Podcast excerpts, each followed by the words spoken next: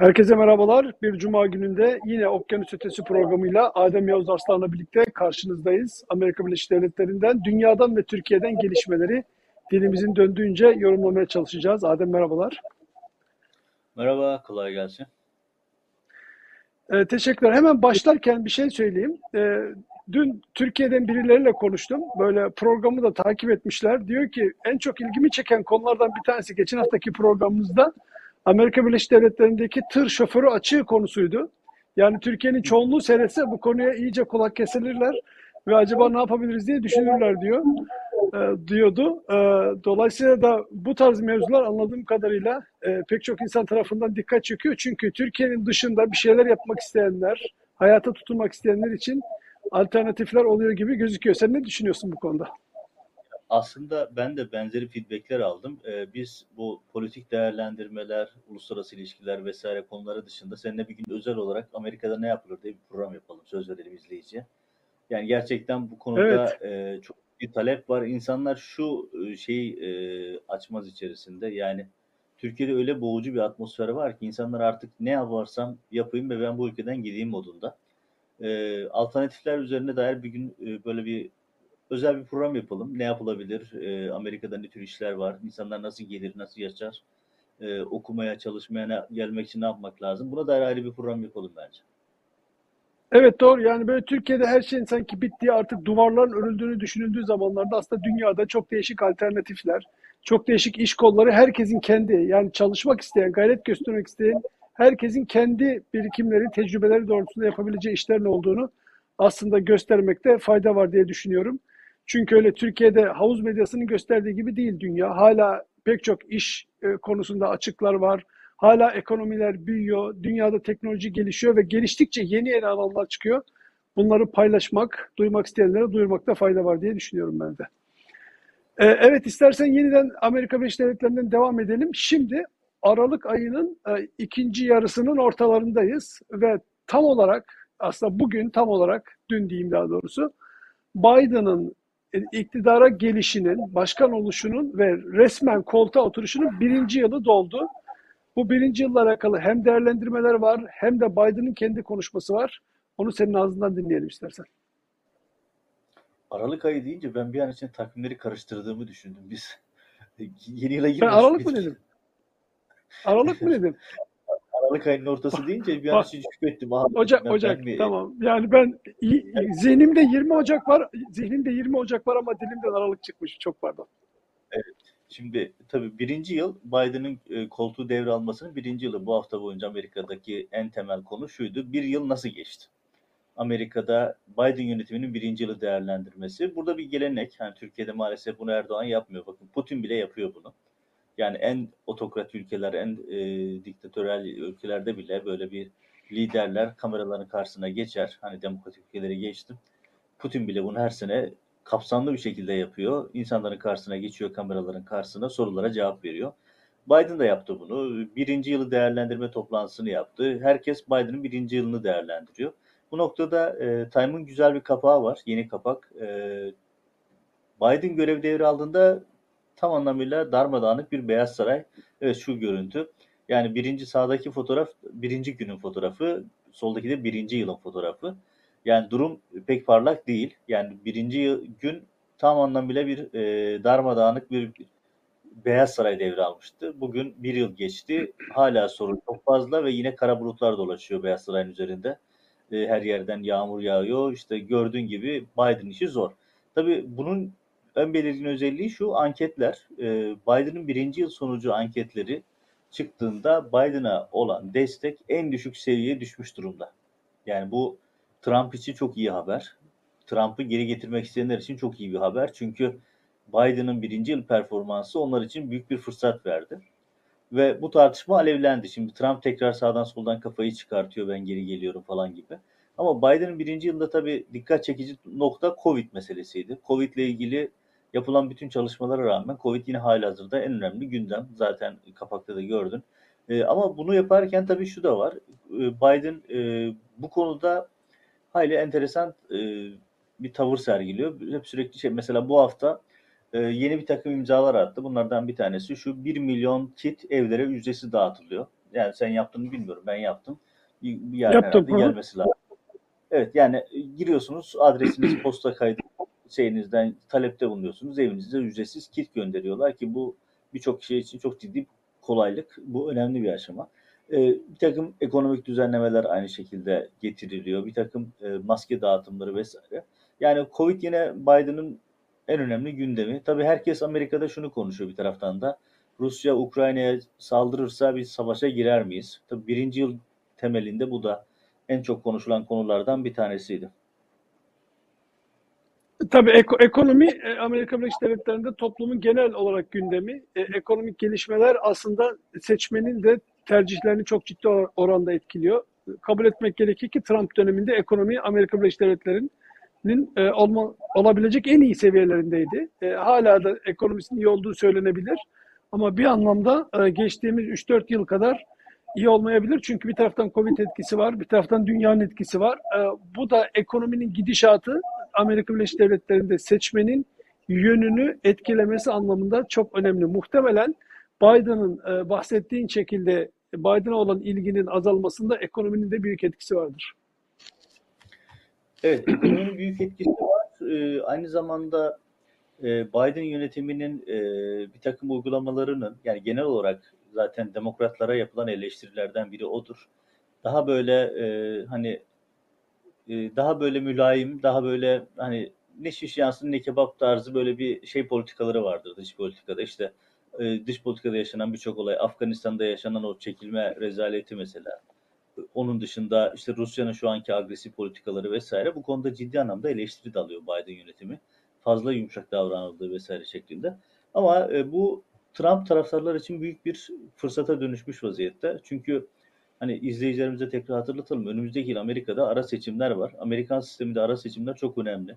Parlamento çoğunluğunun kime geçeceği, senatonun temsilciler meclisinin dağılımı ile ilgili çok önemli sonuçlar doğurabilir. O yüzden aslında yani geçen sene seçim vardı ama yine seçim atmosferinde diyebiliriz Amerika'ya. Henüz e, sokaklara inilmemiş olsa bile her adım önümüzdeki yıl yapılacak ara seçimi etkiliyor.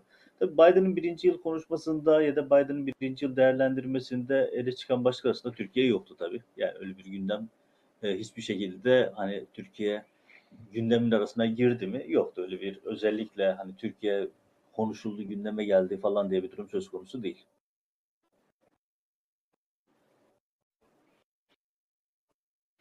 E, Doğru değil. E, Ocak başındaki geçen yıl 2021 Ocak başındaki bu kongre binası baskınıyla alakalı yankılar birinci yılının da tekrar derlenip toparlandı ve yine hala konuşulmaya devam ediyor. Trump'ın o baskın yapanlarla nasıl bir ilişki içinde olduğu, onlarla toplantılar yaptığı gibi konular Amerika med- medyasının bugünlerdeki en önemli gündemler arasında olmaya devam ediyor benim gördüğüm kadarıyla. Evet. E Çünkü kapanmış bir dosya değil. Yani Trump'ın takım başvuruları var yüksek mahkemeye. E, Trump karşıtlarının o dosyayı açmaya çalışmaları devam ediyor.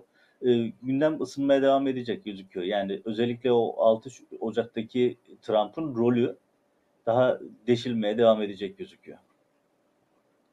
Bu arada dosya kapanmamış derken geçtiğimiz haftalarda artık Halkbank dosyasının kapandığı, Erdoğan'ın da rahatlayacağına dair bazı iddialar, bazı haberler sağda solda çıktı. Bu konuyla alakalı en iyi takip edenlerden bir tweet bulundun. Okyanus Ötesi programı takipçiler için paylaşabilir misin? Halkbank davası artık kapandı mı? Erdoğan bu konuda rahatladı mı?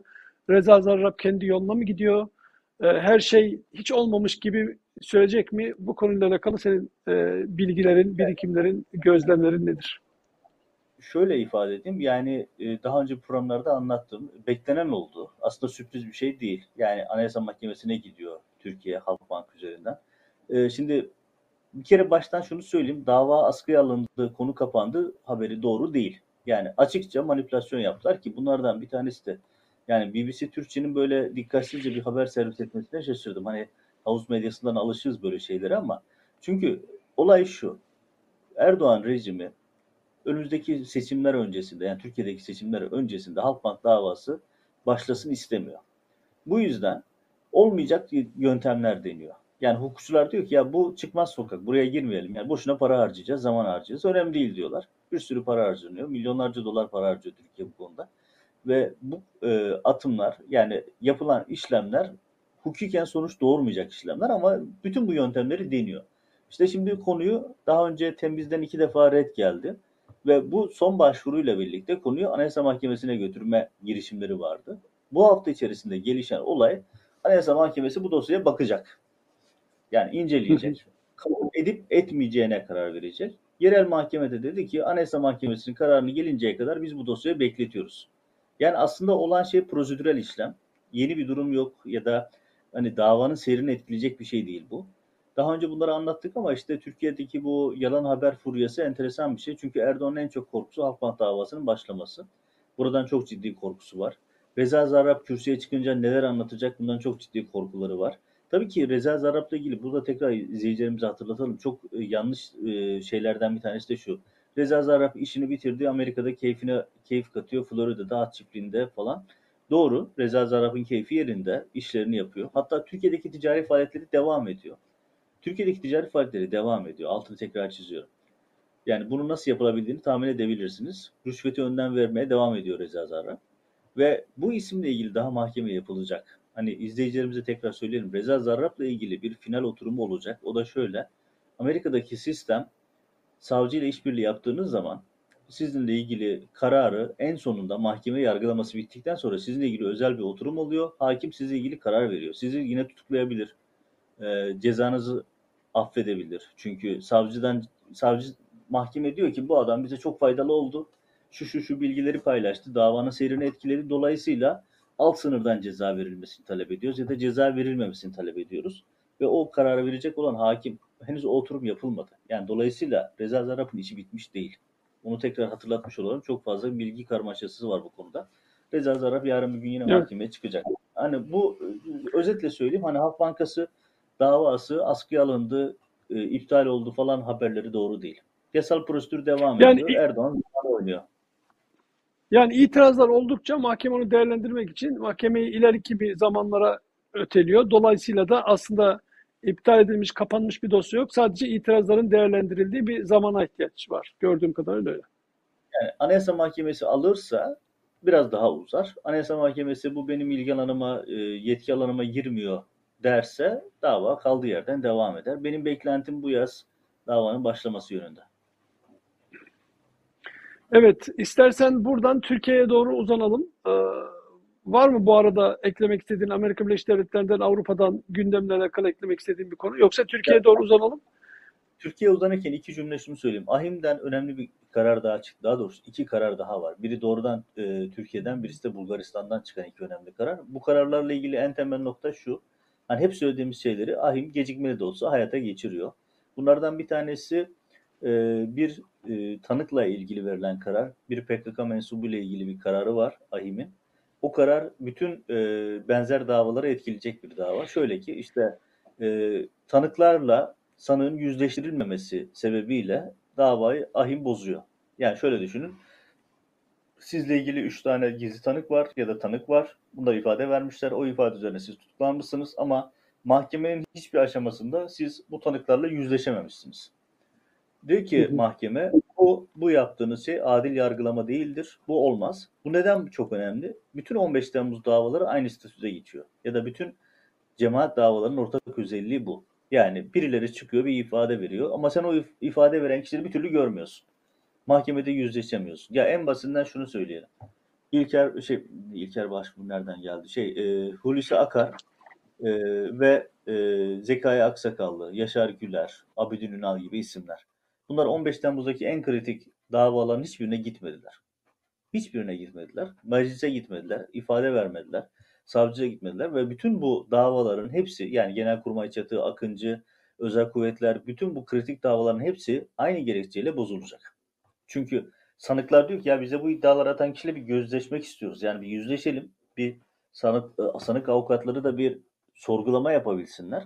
Ya düşünsenize Hulusi Akar ve Yaşar Güler için özel celse açıldı gece yarısında. Sanıklara haber verilmedi. Sanık avukatları gelemedi bile duruşmaya. Gizli duruşma yaptılar.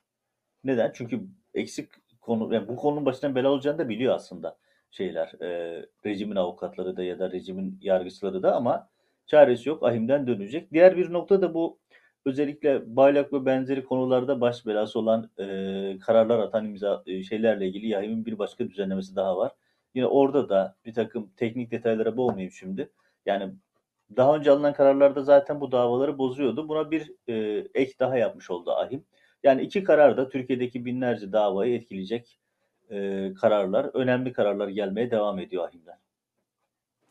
Bu arada da Avrupa'da işkencecilerin de yargılanması başladı. Suriye'de işkence yapan bir e, polis e, Avrupa'da, a, Almanya'da yargılanmaya başladı. Bu e, işkencenin zaman aşımı olmadığı, işkencecilerin bir gün mutlaka hukuk önünde kıyamete kadar bile sürecek olsa hukuk önünde hesap verebileceklerinin en önemli delillerinden bir tanesi. E, dünyada e, hiçbir zaman zaman aşımına uğramayan suçlardan biri, en önemlisi işkence suçu ve Türkiye'de de maalesef son 5 yıla e, damga vuran olaylardan olayların bazıları da işkencelerdi. Dolayısıyla işkence yapanlar, onlara destek verenler, onlara göz yumanların da e, en azından gelişmiş ülkeler anlamında baktığımızda bir gün mutlaka hesap vereceklerini bilmeleri anlamında önemli bir gelişme oldu bu aralar Avrupa'da.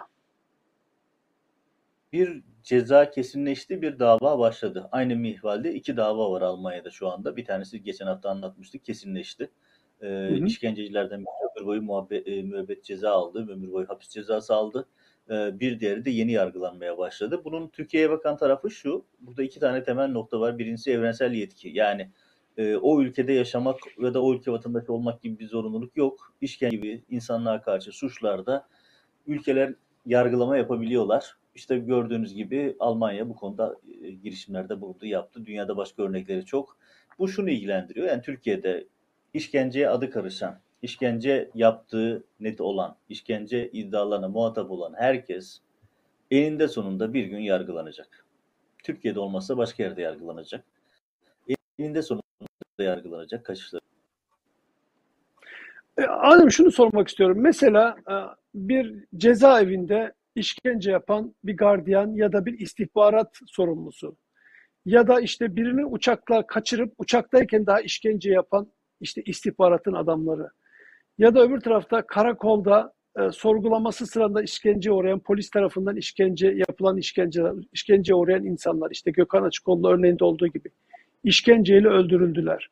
Bunların isimleri kimisi biliniyor, kimisi belki araştırılıyor, kimisi belki sonra bilinecek. Bu isimler bir şekilde bir yerlerde kayıtlara mı geçiyor? Bu kayıtlara dünya nasıl e, ulaşıyor? Dünya hukuk sistemi bunları nasıl takip ediyor? Bu konuyla alakalı bir bilgin var mı? Şöyle mesela Türkiye'de bunu takip eden yerler var. Ee, özellikle işkence iddiaları, cemaate yönelik operasyonlar konularında yurt dışında e, bulunan bir takım hukukçular e, bir takım web sayfaları üzerinden e, bunları takip ediyorlar, yayınlıyorlar. Bunlar herkese de açık. E, hatta son derece iyi takip ediyorlar. Ben o siteleri de takip ediyorum. E, bunlar özellikle bu Purge gibi yerlerde çok aktif olarak e, takip ediliyor. Gün gün hangi şehirde hangi operasyonun yapıldığı, hangi işkence iddialarının olduğu tek tek kayda geçiyor. İşkence raporu diye bunlar da ilan ediliyor zaten. Dolayısıyla bu isimlerin e, işkence iddialarına karışan isimlerin kaçacak yeri yok. Hepsi kayıtlara giriyor. Bir de bu konularda şunu ifade edeyim. E, işkence gibi iddialarda e, tarafların şikayeti süreci başlatmaya yetiyor. Bunun örneğini Washington'da, Virginia'da gördük. E, bir tane Somalili albay, eski albay. Amerika'ya yıllar sonra gelmiş. Burada izini kaybettirmiş. Burada Uber şoförlüğü yapıyor. Yeni bir hayat kurmuş, yeni bir isim almış vesaire. Sonra yıllar sonra arabasına binen bir Sudanlı bunu tanıyor. Bu bütün Amerikan medyasında günlerce konuşuldu. Ben de bunun üzerine TR24'te yazılar yazdım. Oradan sonra çorap söküğü gibi gitti ve yakalandı, mahkum oldu. Yani aradan zaman geçmiş, isim değiştirmiş şey olmuş ama bir tane yolcunun hani film gibi bir hikaye. Arabasına binen bir Somali yolcu olması üzerine şikayeti üzerine işlem başlatıldı ve bu kişi yargılandı. Dolayısıyla ha, evet. yapılmadı mutlaka bir yerden çıkıyor ama kaldı ki söyleyeyim yani Türkiye'den yaşanan, Türkiye'de yaşanan insan hakkı ihlalleriyle ilgili, işkencelerle ilgili düzenli istatistik çalışması yapan, düzenli raporlayan kurumlar, gruplar var ve çok da güzel işler yapıyorlar. Evet yani diyelim ki Türkiye'de herhangi bir yerde mesela Afyon'da işkence yapmış bir e, gardiyan ya da bir hapishane müdürü ya da bir polis günün birinde diyelim ki Almanya'ya, Hollanda'ya, Belçika'ya, Fransa'ya bir ziyarete giderse ve onu orada da birisi tanırsa e, o noktadan itibaren anladığım kadarıyla hukuk karşısında e, büyük hesaplar vermek zorunda kalacak. Dolayısıyla dünyanın hiçbir noktasında rahat hareket edemeyecekler. Hep böyle arkalarını kollamak zorunda kalacaklar. Öyle olacak. Yani Türkiye'de bir gün hukuk tekrar işlediğinde mutlaka Türkiye'de de hesap verecekler. Hani ben Almanya'ya, Avrupa'ya gitmiyorum bana ne diyenler de o kadar rahat etmesinler. Çünkü Türkiye'de de hesap verecekler. Evet, evet. Gö- görüyoruz 80-90 yaşına gelince bile mahkemelere çıkarılıyor böyle insanlar. Evet. Evet şimdi e, tekrar Türkiye'ye doğru devam edelim. Türkiye'de Türkiye siyaset ya Siyasete girmeden gelemedik yine mi? yargıdan Tamam. çok Tamam. böyle iç açıcı bir e, şey var. Yine Türkiye'nin en temel konusu insan hakkı ihlalleri meselesi. Hukuksuzluk meselesi. Ya bu hafta Hrant Dink'in ölüm yıl dönümüydü. 15. yıl dönümü. Ve yine e, bildik ezberler tekrar edildi. Ya düşünsene Hrant Dink davasında ben de o davanın sanıklarından biriyim bir. Müebbetle yargılanıyorum. Neden? Çünkü kitap yazdım ve en belirgin, en somut delilleri ortaya koyan gazeteci. Ve benim yazdığım kitaptaki belgeler mahkemede delil olarak kullanıldı ama ben gel gör ki işte Erdoğan'ın Reza Zarrab'la olan işbirliğinin değişmiş olmasından sonra ortalık birbirine girdi ve gördüğün gibi davanın failleri değişti, şey sanıkları değişti vesaire. Ya burada şey bu hafta içerisinde çok rahatsız edici bir şeyle tekrar karşılaştık. O da şu. Ya Hrant Dink cinayetini bakın Veli Küçük yok. Kemal Kerimsiz yok. Ali Öz yok. Trabzon Alay Komutanı yok. Ee, tetikçileri ayarlayan askerler yok. İstanbul Emniyet Müdürü yok. İstanbul İstihbarat Müdürü yok. O dönem İstanbul Valisi yok. Bunların hiçbir davada sanık bile değil. Bunlarla ilgili hiçbir işlem yapılmadı. Dava gazeteci Ercan Gün'le birkaç tane polise ve emniyetçinin üzerine yıkıldı geçildi. Ve bir hafta içerisinde birçok işi ekranlara çıktı ya da işte gazete köşelerinde. Ya işte bu FETÖ cinayeti falan deyip ya bu türküyü hani Erdoğan'ın çiğneyip tükürdüğü bu sakızı keyifle çiğnemeye devam ettiler. Ya hani insanın aklından zor olması lazım bu söylemi kabul edebilmek için. Ya Hrant Dink davasını alıp bu bir cemaat cinayetidir, bu FETÖ cinayetidir falan diye bitirdiler. Ve sözüm ona Hrant Dink'in hakkını savunan insanlar bu söylemi alıp kullanmaya devam ediyorlar. Ya insanların aklıyla alay etmektir bu. İnsanların aklıyla alay ettiler ve o kadar psikolojik olarak o kadar e, bağnazca yaklaşan insanlar var ki bu söylemi alıp götürme. Hadi havuz medyasını anlıyoruz. Ya Hrant'ın arkadaşıyım diyen ya da Hrant için adalet istiyorum diyen insanlar bile aynı türküyü söylemeye devam ettiler. Ya Hrant yaşasa hepinizi sopayla kovalardı. Yani bunu uzun uzun kitabımda yazdığım kaç video yaptım. Ya bu kadar bu kadar da alçalınmaz. Yani Hrant Dink'in Evet. kimin tarafından hedef yapıldığı, kim tarafından öldürüldüğünü en iyi Türkiye'deki bu işin muhatapları biliyor. Özellikle de Agos camiası biliyor. Ama orada bile hani onlar şunu söylüyorlar. Ya evet bu iş paralele sığmaz. Bu iş böyle değil falan. Tamam da yani öyle bir rejim söylemiyle yürüyorsunuz ki arkasından bu davanın adaletin tescil etmesi mümkün değil. Tecil etmesi mümkün değil. Yani bugün noktaya Adem herkes herkes Türkiye'de işin kolayını bulmuş. Yığ bir tane konuyu birilerinin üzerine olsun bitsin, kapansın gitsin. Nasılsa ona itiraz edenini bulamayacaklar. Nasılsa Türkiye'de kamuoyunu buna doğru yönlendirmiş durumdalar. Nasılsa insanlar tabiri caizse yiyorlar bu tarz e, iddiaları. Gönder gitsin, araştırayım, soruşturayım dese bir yere ulaşsa bile neyse ben hiç burada başımı ağrıtmayayım. Bu söyleme devam edeyim. E, O, onun nasılsa alıcısı var. E, iktidar da bunu istiyor deyip geçip gidiyorlar. Maalesef Türkiye'de şu anda durum böyle. E, Baksana bir e, Soner Koç'tu değil mi? E, emniyetçi hakkında e, Fenerbahçeli avukatların verdiği dilekçeyi senin yayına çıktı diye onunla ilgili bir sürü şeyler söylemişler. Tamam ne olsunsa bunun da balıkçısı var. Söyle gitsin. Adem Yavuz Aslan'ın yayınına çıktı. Hakan Şükür'ün yayınına çıktı. O da bunlardandır de kapat dosyaya gitsin. Dolayısıyla da söylediğin hiçbir şeyin bir anlamı yokmuş havası oluşturur. Mahkemelerde de kamuoyunda da. Hayır ben şunu anlayabiliyorum bakın. İktidar bunu yapabilir. İktidar hani yapmaması gerekir ama yapabilir. Çünkü politik bir tercih. Hani bunlar politik suçlamalar. Bunlar politik iktidarın gücü oranında varlar ya da yoklar. İktidar gidince bunların hepsi kalkar.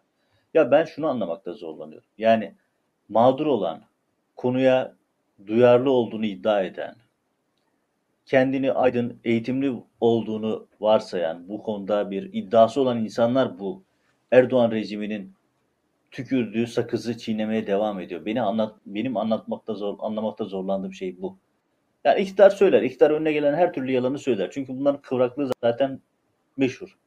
Ama yani size ne oluyor? Yani aydınım, demokratım bilmem ne diyorsun. Ya işte bugün bakıyorsun Sezen Aksu'nun o yıllar önce söylediği şarkıdan çıkartılan kampanyaya bir başka sanatçı çıkıyor diyor ki sen de zamanında diyor yetmez hava evet demiştin. Ya bu bağnazlığın gerçekten izahı yok. Hani AKP'de yaşanan bu bağnazlığı biliyoruz, eleştiriyoruz ama bu sözüm ona seküler beyaz Türk layık ya ne, de, ne derseniz deyin bu kesimdeki bağnazlık da kalır bir bağnazlık değil. Yani Sezen Aksu ile ilgili politik bir durumla karşı karşıyayız. Tamamen saçma sapan bir durum. Yani sırf din savaşı çıkarmak için uğraşan bir Erdoğan var. Ve bu noktada işte Yılmaz Özel'in işte Akrep Nalan'da şuna buna bir sürü insan da diyor ki siz zamanında da zaten diyor yetmez ama evet demiştiniz. Yani şimdi bu bağnazlığı neyle izah edeceğiz ben bilmiyorum. Evet. Yıl- Yılmaz Özdemir artık yaranmaya çalışıyor. Böyle nasıl bir, görüntüsü bir türlü, söyledikleri başka bir türlü, yaptıkları başka bir türlü. Yani Türkiye'nin böyle değişik bir özeti bu adam bu adamda yani. Yılmaz Özdemir hayretler içinde seyrediyorum. Bir bakıyorsun birilerini gaza getiriyor böyle Atatürk diyor, vatan diyor, millet diyor. Bir bakıyorsun hükümete çakıyormuş gibi davranıyor. Bir bakıyorsun öbür taraftaki insanları böyle eziyor, atıyor falan. Yani e, böyle izah etmek, vallahi analiz etmek de kolay değil bunları. Yo aslında yani izah edilebilir. Erdoğan'a muhalefet yapıyormuş gibi muhalifimsi e, tavırlar sergileyip tam da Erdoğan'ın istediklerini yapıyorlar. Erdoğan'ın gösterdiği tarafa doğru e, gürültü çıkartıyorlar. Bütün yaptıkları aslında başka bir E şey niye, değil. niye yapıyor bunu? Neden yapıyor bunu? E, Rantı var. Muhalefetmiş gibi yapmanın rantı çok ciddi. Evet. Öyle. E, E şimdi Hrant Dink Sezen Aksu mevzusu, Sezen Aksu mevzusu demişken Türkiye'de benzin olmuş 15 lira neredeyse. Bu hafta sonu 15 lira oluyor yani. Böyle tam yarın da zamlar geliyor yarın öbür gün. Benzin olmuş 15 lira. İnsanlar marketlere gidemiyorlar. Konuşuyorum diyor ki bırak arabamla karşıya geçmeyi Anadolu yakasından Avrupa yakasına. Metro ile metrobüsle geçmek istesem bile 30-40 liraya mal oluyordu. İnsanlar artık hareket edemeyecek hale gelmişler. Ama bunlar hiç yokmuş gibi. Orada Sezen Aksu, burada şarkı sözü yürüyüp gidiyorlar. Bahçeli'den başladı bugün Erdoğan'a kadar. Üç gündür Türkiye'de hiçbir şey yokmuş da sadece Sezen Aksu'nun yazdığı bir şarkı sözü varmış gibi gündem oluşturuyorlar. Vallahi işin dibine vurdular yani. Bugün artık camide de, cuma çıkışında da e, bu sloganlara devam ettiler. Şu görüntüyü bir getirelim Acayip bir Yani şu görüntüyü bir getiriyorum. getirelim. Erdoğan Cuma namazında Çamlıca Camisi'nde alıyor mikrofonu eline. Yani mikrofon gördü mü dayanamıyor. Camiye, minber, mihrap fark etmiyor yani. Hemen çıkıyor, başlıyor propagandaya. Ya şu görüntüye bir bakar Sürekli mısınız Allah aşkına? Vay ya. İnanılmaz. Sesi verebiliyor muyuz? Sezen Aksu'dan şikayet ediyor. Ya Allah aşkına yani Cuma namazı sonrası ya da öncesi daha hangisinde oldu? Onlara çok vermese de olur sesi. dil uzatanlara haddini bildirmek görevimizdir. Haddini bildirmek falan. Yani nasıl insanları hedef gösteriyor ya. Ya bir de Sezen Aksu bu parçayı 5 sene önce çıkarttı abi.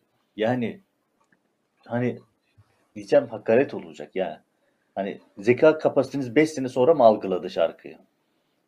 Yani bu mudur yani? Ya diyelim Siyah- diyelim algıladı bir, bir insana bir insana algıladı böyle linç etmeni camide linç etmenin anlamı nedir? Mahkemesi var, hukuku var, bilmem nesi var, savcısı var, hakim var memleket.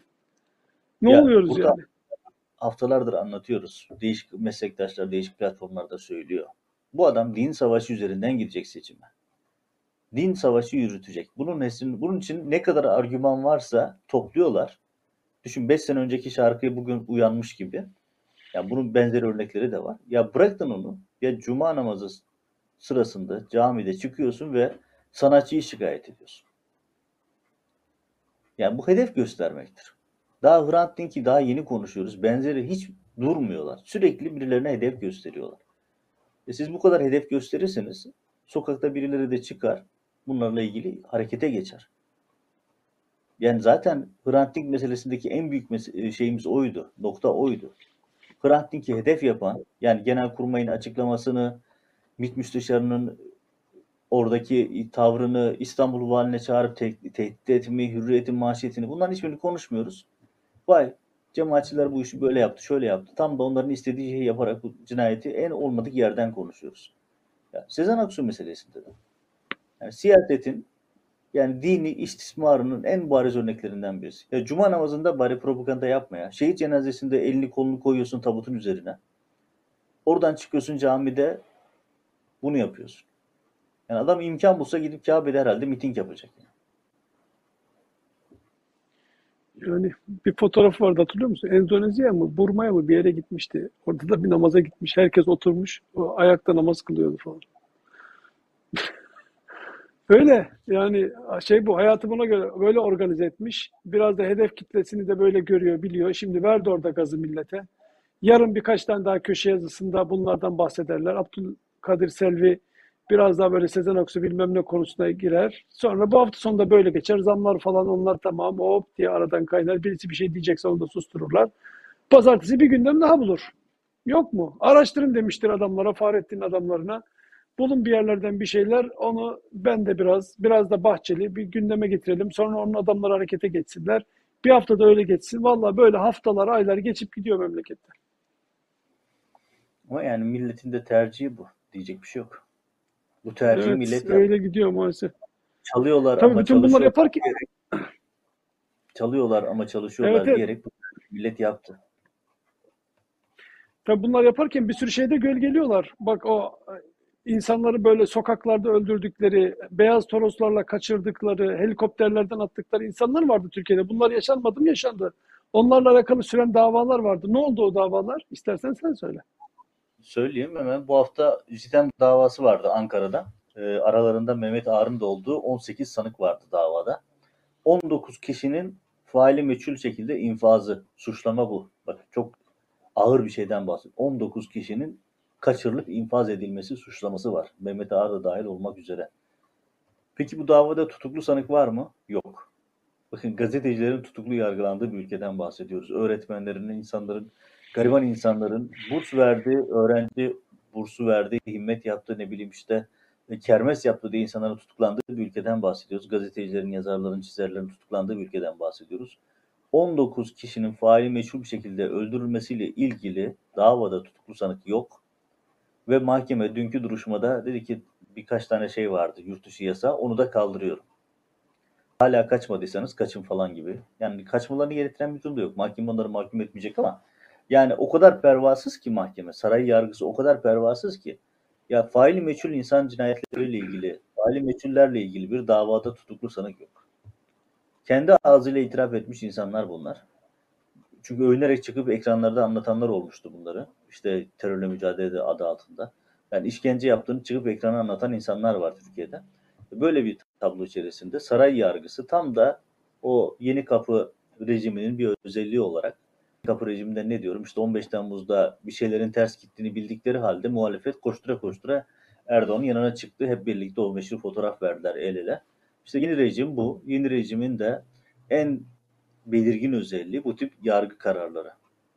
Yani düşünün faili meçhullerle ilgili mahkemede yargılamada tutuklu sanık yok. Yurt dışı yasağını da kaldırmış oldu. Yarın bir gün hepsini beraat edeceğiz. Adem şimdi sen şimdi bu konuda da uzman bir gazeteci olarak e, şimdi bakarsak bu JITEM davalarına aslında pek çoğu böyle Ergenekon çatısının altında yapılan işler. Bunu Türkiye'nin son 20 yılında bütün olup bitenler aslında çıplaklığıyla, bütün halleriyle görmüş olduk. Yani adam kaçırmalar, öldürmeler, suikastler, organizasyonlar vesaireler. Şimdi bugün yargıya baktığımızda bunları aklayan bir yargı grubu var. Bir taraftan da AKP'nin güdümünde onların kendi tabiriyle işte siyasetin köpeği olmuş bir tarafta devam eden bir yargı sistemi var. Böylece bunlar kendi aralarında bir işbirliğiyle yani AKP ve Ergenekon ekiplerinin bir işbirliğiyle mi şu anda bu yargı sistemini yönetiyorlar? Ya da bu biraz e, konspirisi mi olur yani komplo teorisi mi olur? Yo işte öyle değil. Aksine e, tam da tarif ettiğin gibi Erdoğan iş bir. Hatta ben geçen hafta şöyle bir geçen hafta diyorum. Geçen ay şöyle bir yazı Ergenekon okey yaptı diye. E, neyi kastediyorum? Kastettiğim şey şu. Ee, aralarında Umut Kitabevi, Şemdinli'deki Umut Kitabevi meselesi olmak üzere e, Cizre'deki ve bölgedeki birçok faili meçhul davanın, kritik infaz davasının 12 tane büyük temel davası vardı. Ve bu 12 davanın 12'sinde de beraat ettiler. Yani hani hiç olmayacak dava. Ya asit kuyularında insanları atıp infaz eden, eriten insanlar beraat ediyor şu anda. Ya Cemal Temizöz'ün ve Hakkari'de, Şemdinli'deki Kitabevi bombasındaki askerlerin Cemal Temizöz dediğimiz adam o dönemin alay komutanı. Ya insanları kaçırıp infaz etmesi o kadar meşhur ki beyaz toroslarla. Hani Şizre'de, Sırnak'ta, Silopi'de, İdil'de o bölgede yaşayan herkes bunu biliyor. Ee, o dönemin belediye başkanı Kamil Atab meselesi yine daha sanıklardan bir tanesiydi. O da beraat etti. Hepsi beraat ettirildi. Ya 12 tane temel davanın faili meçhullerle ilgili 12'sinde de beraat çıktı. O zaman hepimiz hayal gördük. Ya hadi diyelim ki o dönemki olayları inkar ediyorsunuz. Bugün bugün insanlar sokak ortalarında kaçırılıyor. Beyaz Toros'un yerini siyah transporterlar aldı.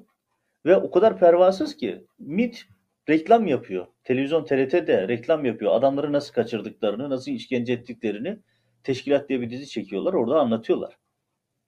O dizide övünerek anlatıyorlar. İnsanları nasıl kaçırıyorlar, nasıl zulmediyorlar, işkence ediyorlar. E şimdi bu olay sadece bugünküne bakarak bile o dönemin, o 90'lı yılların başındaki faile meçhullerin, infazların doğruluğu konusunda şüphe duyabiliyor musunuz? Aynı kişiler çünkü.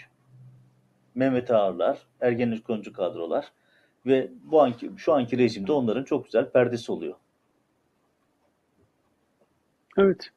Yani bir taraftan tamamen Ergene, e, Ergenekon'la neredeyse talimatıyla hareket eden bir yargı sistemi. Öbür taraftan Erdoğan ve ekibinin talimatıyla onlar öyle bir sistem kurmuşlar. Şu anda Türkiye'yi işte zaten adalet mevzusunu bitirdiler. Adalet bitince de çorap söküğü gibi hepsi arka arkasına geldi. Ekonomiden sağlığa kadar her şey birbirini götürdü. Bütün bunlar olurken tabii seçime doğru şimdi Türkiye gitti belli. Yani Erdoğan en azından kendi seçmenini hazırlıyor seçime doğru belli yani bugünkü e, camideki propagandasında propaganda modelinden de anlayabilirsin. Erdoğan şey yaptı artık tamam e, düğmeye bastı seçime doğru ilerliyor.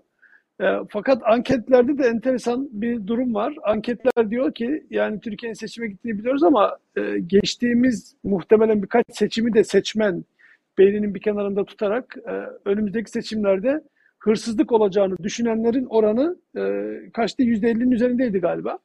57. Dolayısıyla da böyle işte 57 parmak izi gelsin vesaire gibi diyenler var. Yani AKP seçmeni dahil artık Türkiye'de seçim sistemi belki de şu ana kadar en iyi çalışan sistemlerden bir tanesiydi. İşte seçim gibi ÖSYM gibi kurumlar. Onlar da iyice yıprattılar ve seçimlere karşı güven kalmadı. Hani şu bazı e, otokratik, e, despotik ülkelerde olduğu gibi %90'larla 99'larla falan seçiliyorlar ya. Dolayısıyla Türkiye'nin de öyle gideceğini düşünen insan sayısı bugün %57. Eğer birkaç seçim daha böyle gitse artık herhalde %90'lara çıkacak. Evet yani e, seçim gündemine giderken benim aldığım notlarda yargı ile ilgili önemli bir şey var. Rejimin karakterisini göstermesi açısından çok önemli. İzmir'de bir operasyon var. Hemen kısaca özetleyeyim. Çok önemli bir operasyon. İçinde AKP il yöneticileri dahil, iki tane savcının olduğu, emniyetten, yargıdan bürokratların olduğu bir çete ile ilgili operasyon yapıldı. Çete ile ilgili operasyon yapılması e, sürpriz. Çünkü normalde Erdoğan rejiminde bu tip operasyonlar şöyle yapılıyor. E, paylaşımda sorun çıkarsa oluyor. Yani rüşvet paylaşımı ya da işte e, gasp edilen malların paylaşımında sorun Suç, çıkarsa suç olduğu daha- için değil yani. Yapılan işlemin Değil. suç olduğu için değil. Onlara göre böyle şeyler suç değil. Orada bir rant paylaşımı kavgası olduğu zaman bu iş yargıya in- intikal ediyor ya da bir şekilde gün yüzüne çıkıyor. Burada da muhtemelen öyle bir şey oldu. Ama özelliği şu. Ya daha önce FETÖ borsasının bütün detayları ortaya çıktı. Yine AKP il başkan yardımcılarından, oradaki İzmir'deki istihbarat müdüründen, savcılardan oluşan bir çete vardı. FETÖ borsası nedir? FETÖ borsası şu. Masum insanlara gidip seninle ilgili FETÖ soruşturması var. Şu kadar para verirsen seni dışarıya çıkartırız. Şu kadar para verirsen seni beraat ettiririz diyen bir çete var ve bu çete saraydan taşra teşkilatlarına kadar uzanıyor. Sarayın bilgisi dışında yapılmıyor bunlar. Bizzat sarayın koordinasyonunda, kontrolünde. İşte geçen hafta anlattık. Nakiboğullarının milyar dolarlık yerlerini işte 100 milyon dolar gibi Erdoğan'ın yanındaki bir çantacıya teslim ediyorlar vesaire. Böyle örneklerini çok yaşıyoruz, görüyoruz. Bu bütün Türkiye genelinde yapılıyor. Ve İzmir artık o kadar e, ayağa düşürdüler ki bu işi. Artık hiçbir şekilde saklanamıyor. Rant paylaşımından birbirlerine giriyorlar. Düşünün yani işin içerisinde daha önce de FETÖ borsası Serkan Kurtuluş'un anlattıklarında vardı. E, Ahmet Kurtuluş'un öldürülmesi olayında vardı. İl Başkan Yardımcısının bir sürü hikaye var. Hiçbir şey yapılmadı. Düşünün bakın FETÖ borsası ile ilgili bu kadar rezalet ortaya döküldü. Kapatamadıkları bir rezaletti. Adım atmadılar. Şimdi aylar geçti üzerinden. ikinci bir operasyonla karşı karşıyayız. Yine il başkanlığından birileri, yine savcılar, yine polisler, yine mağdur insanlar, aynı çevreden insanlar. Ve şöyle çalışıyor bu sistem. E, MIT'i de kopyalamışlar bu ara. MIT gibi gizli bir yapılanma oluşturmuşlar. E, şöyle çalışıyor. Masum insanlara hedef yapıyorlar. İşte istihbaratın fişlemeler üzerinden emniyette çalışıyorlar. Ya, yargıyla çalışıyorlar ve politik ayağında da il başkanlığı var. Liste yapıyorlar insanları. Masum insanlara gidip tabiri caizse çöküyorlar. Ve bunların karşılığında da rüşvet alıyorlar ya da işte bir şekilde adamı mesela İzmir'in ünlü sanayicilerinden birinin fabrikasına el koyduklarını bu yöntemde biliyoruz. Yani gidip işte seni bu davalardan çıkarmamız için şu fabrikayı bize vereceksin şeklinde baskıyla çıkartıyorlar. Ha, fabrikayı aldıktan sonra da o kişiyi tutukladılar. O da ayrı bir konu. Yani bu kadar e, pervasız, bu kadar mafyatik uygulamalar tam gaz devam ediyor. Bunu atlamış olmayalım, bunu araya eklemiş olayım. Şimdi senin soruna girelim. Bence en kritik Hı hı. soru zaten bu. Yani Türkiye'de herkes burnundan soluyor. Yani ekonomi dipte, enflasyon zirveye çıkmış durumda. Gördüm bu hafta içerisinde e, yandaş medya Türkiye enflasyonunu Avrupa'nın ortalaması gibi falan sunmaya çalışıyordu. Böyle komiklikler yapıyorlar. Ya o bir Yani- yönetmen arkadaşa sorabilirim. Bu Barlas'ı, Cemil Barlas'ı yayınlayabiliyor muyuz? Yayınlayabiliyorsak yazılarsan haber verirsen. Sana zahmet. Evet abi. Yani bu Barlas ailesi de enteresan böyle bir genetiğine bakmak lazım. İnsanlarda bir tuhaflık var. Yani bir aile cümbür cemaat bu şekilde olabilir mi? Oluyormuş demek ki ilginç. Yani da Tamam not geldi yönetmen arkadaştan yayınlayamıyormuşuz o telif vesaire konusu. Tamam. E, şimdi konu şu. Şimdi Avrasya anketin ya da Metropol'ün son iki anketine özellikle baktım bugün. Neler var neler yok diye. Ya burada haftalardır anlatıyoruz. Bir avuç gazeteci haftalardır, aylardır şunu söylüyoruz. Diyoruz ki bakın muhalefetin en temel meselesi seçim güvenliği olmak zorunda. Çünkü seçimi çalacaklar. Daha önce çaldıkları gibi. Seçimi çalmalarını önlemek için yapmanız gereken işler var. Oy sayımından oyların sağlıklı bir şekilde merkeze ulaştırılması, işlenmesi, dağıtılması ile ilgili atılması gereken adımlar var. Maalesef şu ana kadar muhalefetten böyle bir şey görmedik. İşte bugün son ankette, Avrasya anketin son anketinde var. Halkın %57'si, bakın halkın %57'si seçimin çalacağına inanıyor. Seçimin çalacağına inanılıyor şu anda. Ve parmak boyası geri gelsin mi diyenlere verilen %60'ın üzerinde. Hani o ilkellik falan diye dalga geçiliyordu ya parmakları boyuyoruz hala boyuyoruz falan peşmeken. Şu anda insanlar o noktaya döndüler çünkü yani seçimin çalınacağı konusunda çok güçlü bir inanç var. Daha önce yapılanların bunun da zaten kaynağı. Yani Anadolu Ajansı Genel Müdürü diyeceksin ne alakası var? Anadolu Ajansı seçimlerinin sonuçlarını yayan kurum, resmi ajans. Cihan Haber Ajansı'na bu yüzden el koydular, kapattılar ilk önce. Anadolu Ajansı AK Parti Genel Merkezi'nden aldığı sonuçları seçim sonucu diye yayıyor yıllardır. Ve bunu artık öyle bir noktaya getirdiler ki Erdoğan 3 puan 5 puan aradaki açığı bu şekilde çalarak seçimleri götürüyordu. Ve önümüzdeki seçimdeki en büyük mesele de bu olacak. Ama maalesef muhalefet hala bu noktada işin ciddiyetinin farkına varmış değil. Muhalefet deyince ya bir de şöyle bir e, şeyi not edeyim. Dün CHP lideri Kılıçdaroğlu büyük Av- Avrupa Birliği Büyükelçileriyle Ankara'da yemek yiyordu. Oradan Adem buraya geçmedi. Adem şu seçimle alakalı bir şey bir şey soru sorayım. O lütfen onu anlat lütfen ama seçimle ilgili sana bir soru soracağım. Sence Tamam, söyle. CHP'nin söyle tamam abi sen söyle. şunu söyleyeyim şöyle. Mesela Kılıçdaroğlu Avrupa Birliği Büyükelçileriyle konuşurken tabii Avrupa Birliği Büyükelçileri doğal olarak akıllı insanlar şunu soruyorlar. Ya ki nasıl yapacaksınız? Hani iktidara geleceksiniz de nasıl geleceksiniz? Herkes doğal olarak bunu soruyor. Ekonomiyle ilgili bir soru sormuşlar. O da demiş ki ya bunu Deva Partisi'ndekiler çalışıyor. Ya sen ana muhalefet partisisin. Ana muhalefet partisinin ekonomiyle ilgili sorulara cevabı Deva Partisi'ne havale ediyorsun. Tamam bu o işbirliği açısından örnek gösterilebilir ama ya bu bu şeyin bir bir şeyin çok somut bir örneği. Hazır değilsiniz.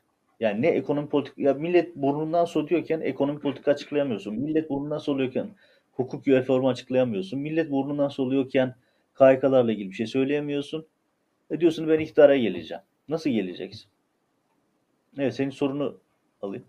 Evet şimdi bir, bir adım tekrar geri dönüyorum. Ee, CHP'nin sence son 3-4 yıl içinde organizasyonel olarak yaptığı en başarılı işlerden bir tanesi hangisiydi hatırlıyor musun?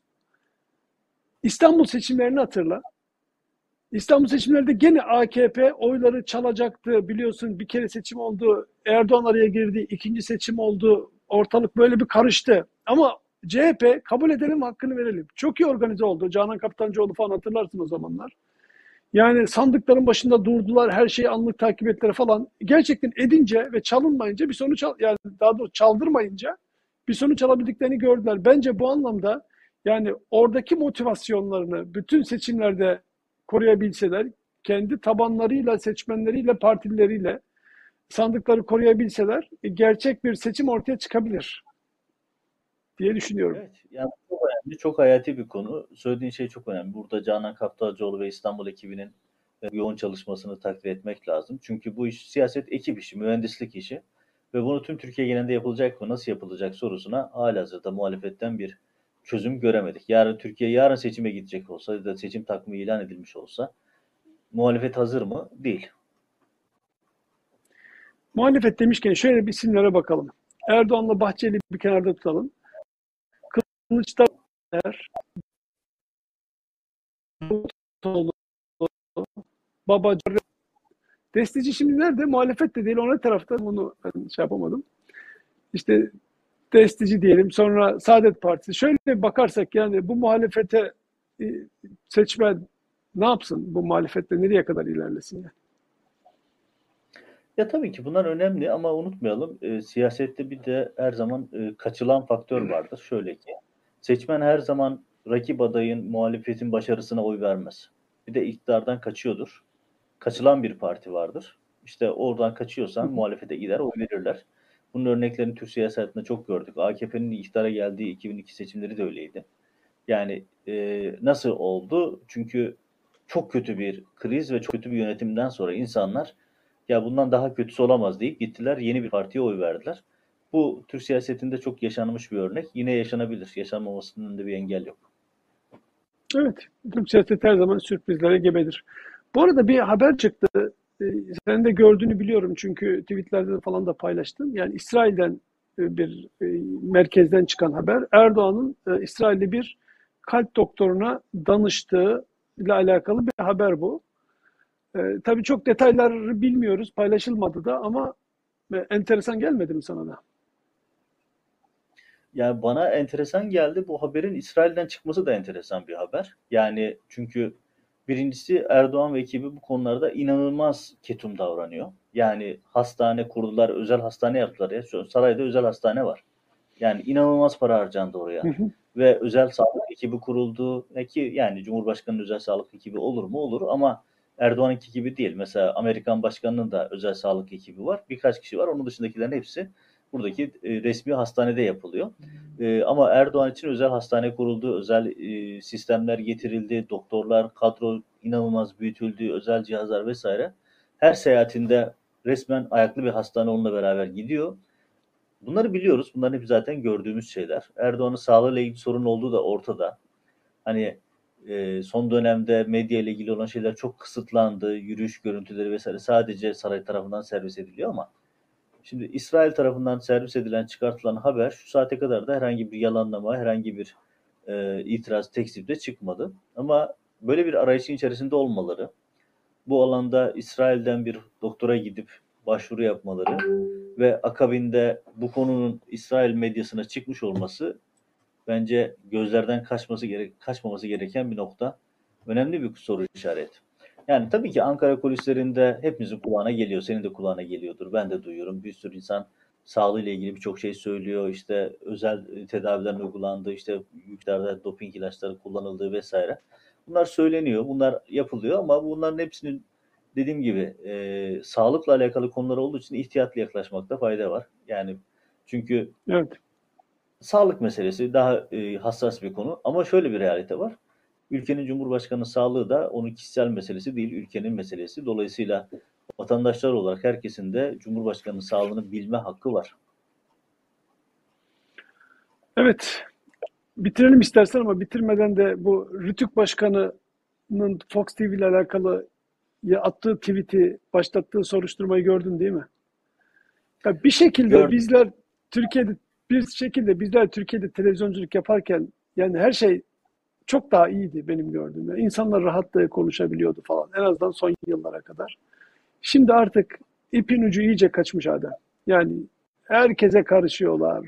Ellerinde bir sopa. E, Kimse rahat değil. İnsanlar bırak televizyonda konuşmayı, YouTube'da bile konuşamıyorlar. Yani e, atmosferi alaşağı ettiler iyice. Yani Rütük Başkanı Ebu Bekir Şahin'i ben Ankara'dan tanırım. Ee, benim Ankara temsili yaptığım yıllarda kendisi bir bakanlıkta basın danışmanıydı. Hangisi olduğunu hatırlamıyorum. Çünkü çok uzun yıllardır bakanlıklar arasında geziyor. Bir ara Aile Bakanlığı'ndaydı, bir ara e, bir kamu kurumundaydı vesaire. Ee, beni çok şaşırtan isimlerden bir tanesidir. Çünkü ben onu tanıdığımda şu anki portresinden çok farklı bir portreydi. Ama bambaşka bir kişiymiş demek ki. Ee, ilginç bir hikaye. Yani onunla birlikte çay kahve içenlerin hepsi şu an tutuklu. İlginç. Enteresan bir şey söyledin. Evet. Yok hayır yani bu Ankara piyasasında bilinen bir şeydir. Yani e, bürokraside ya da işte medya dünyasında insanlar birbirini tanır. 40 kişiyiz birbirimizi biliriz derler ya. Onun çay kahve içtiği birçok insan cezaevinde şu anda ama bu e, roket hızıyla kariyerini yükseltiyor. Hani söylediğin şey konusunda e, Fox'la ilgili e, söylediği şeyler yani çok şaşırtıcı değil. Zaten Rütük Başkanlığı olarak değil orada sarayın emir, emir eri olarak çalışıyor. Bu da çok da sürpriz değil. Tek dertleri e, var olan bir iki tane aykırı ses çıkmasın. Başka bir dertleri yok. Evet. Bitirelim mi ne dersin? Evet. Yeni yayınlarda görüşürüz. Peki. Tamam. Önümüzdeki hafta görüşmek üzere. Herkese okyanus ötesinden iyi günler, hayırlı hafta sonları.